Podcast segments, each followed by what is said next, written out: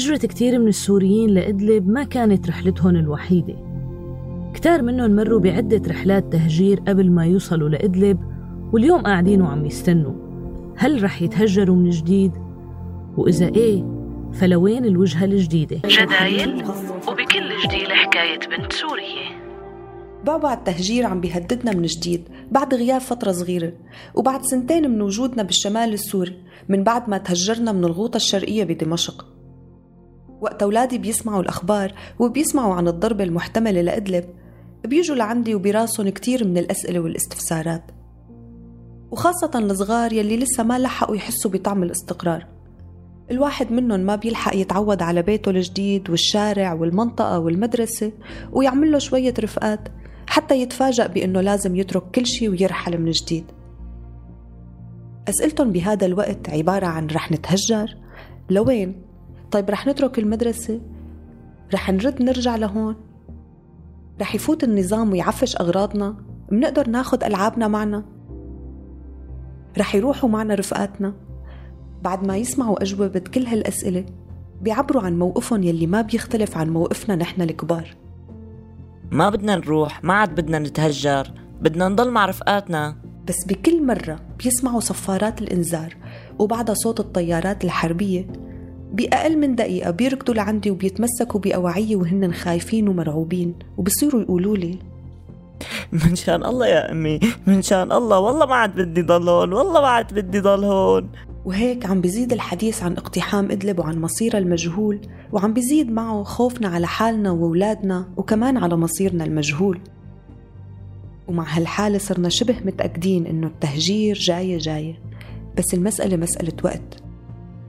لأنه أكيد النظام ما رح يترك معارضينه اللي جمعهم بإدلب واللي أصلا فيها المقر الرئيسي لتنظيم هيئة تحرير الشام اللي بتشكل جبهة النصرة واحدة من أهم مكوناته.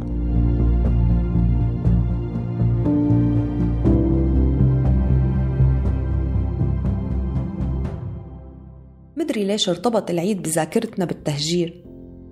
هالعيد مر ونحن مهددين إنه نتهجر بأي لحظة. قديش حسيت هالعيد بيشبه العيد قبل سنتين؟ وقديش بيشبه العيد قبل ست سنين؟ يوم اللي تركت بيتي بداريا.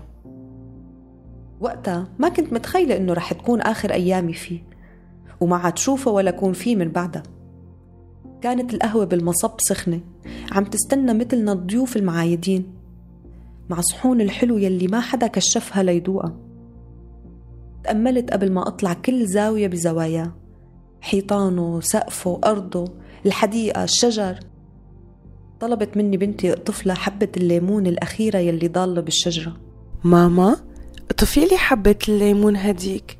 شوفي كيف مو ضالة الغيرة بالشجرة. بس ما قطفت لها إياها وقلت لها لا يا ماما ما بصير نقطف آخر حبة لأنه الشجرة الأم رح تزعل على بنتها وما بتحمل السنة الجاية. هديك الساعة كانت آخر ساعة إلي بالبيت. وكانوا الكل عم يستعجلوني مشان أطلع قبل ما يبلش القصف. لأنه منطقتنا وقتها كانت مستهدفة وأنا طالعة على الباب ارتكيت على الياسمينة لأمسك الأكياس اللي بإيدي منيح. انهزت الياسمينة ووقع ورقة مثل نتف التلج. حسيت بشعور غريب عم بيشدني إلها.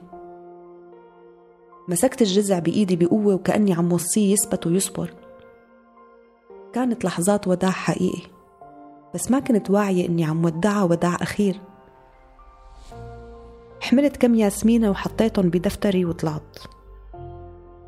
بعد ما طلعت بيوم صار بيتي بمرمى القناص وما عاد قدرت أرجع له مع أني كنت لساتني بالمدينة. وضليت بالمدينة محاصرة أربع سنين بس ما قدرت ولا مرة أرجع على بيتي. بس يلي بعرفه إنه ما ضل من البيت غير شجرة الليمون والياسمينة. بس شو علاقة العيد بالتهجير؟ يا ترى هي مجرد صدفة؟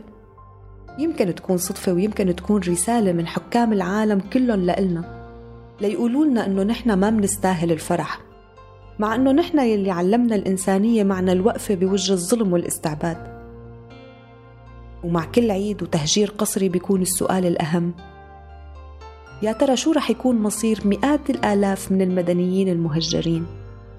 لوين رح تكون الوجهة الجاية؟ وهل رح يكون في إدلب تانية نتهجر إلها؟ كيف رح نعيش ونتدبر أمورنا؟ وكيف رح تكون حياتنا بمنفانا الجديد؟ وكيف رح يستقبلونا المضيفين الجدد؟ ورح يضل حدا يستقبلنا؟ ويسأل عنا بعد ما صار عددنا بالملايين؟ كل هاي الأسئلة عم نستنى جوابها بالأيام الجاية لأنه ما حدا عم يقدر يخمن أو يحذر أي جواب لهدول الأسئلة. بس اللي منعرفه إنه نحن هلأ هون بإدلب قاعدين وناطرين.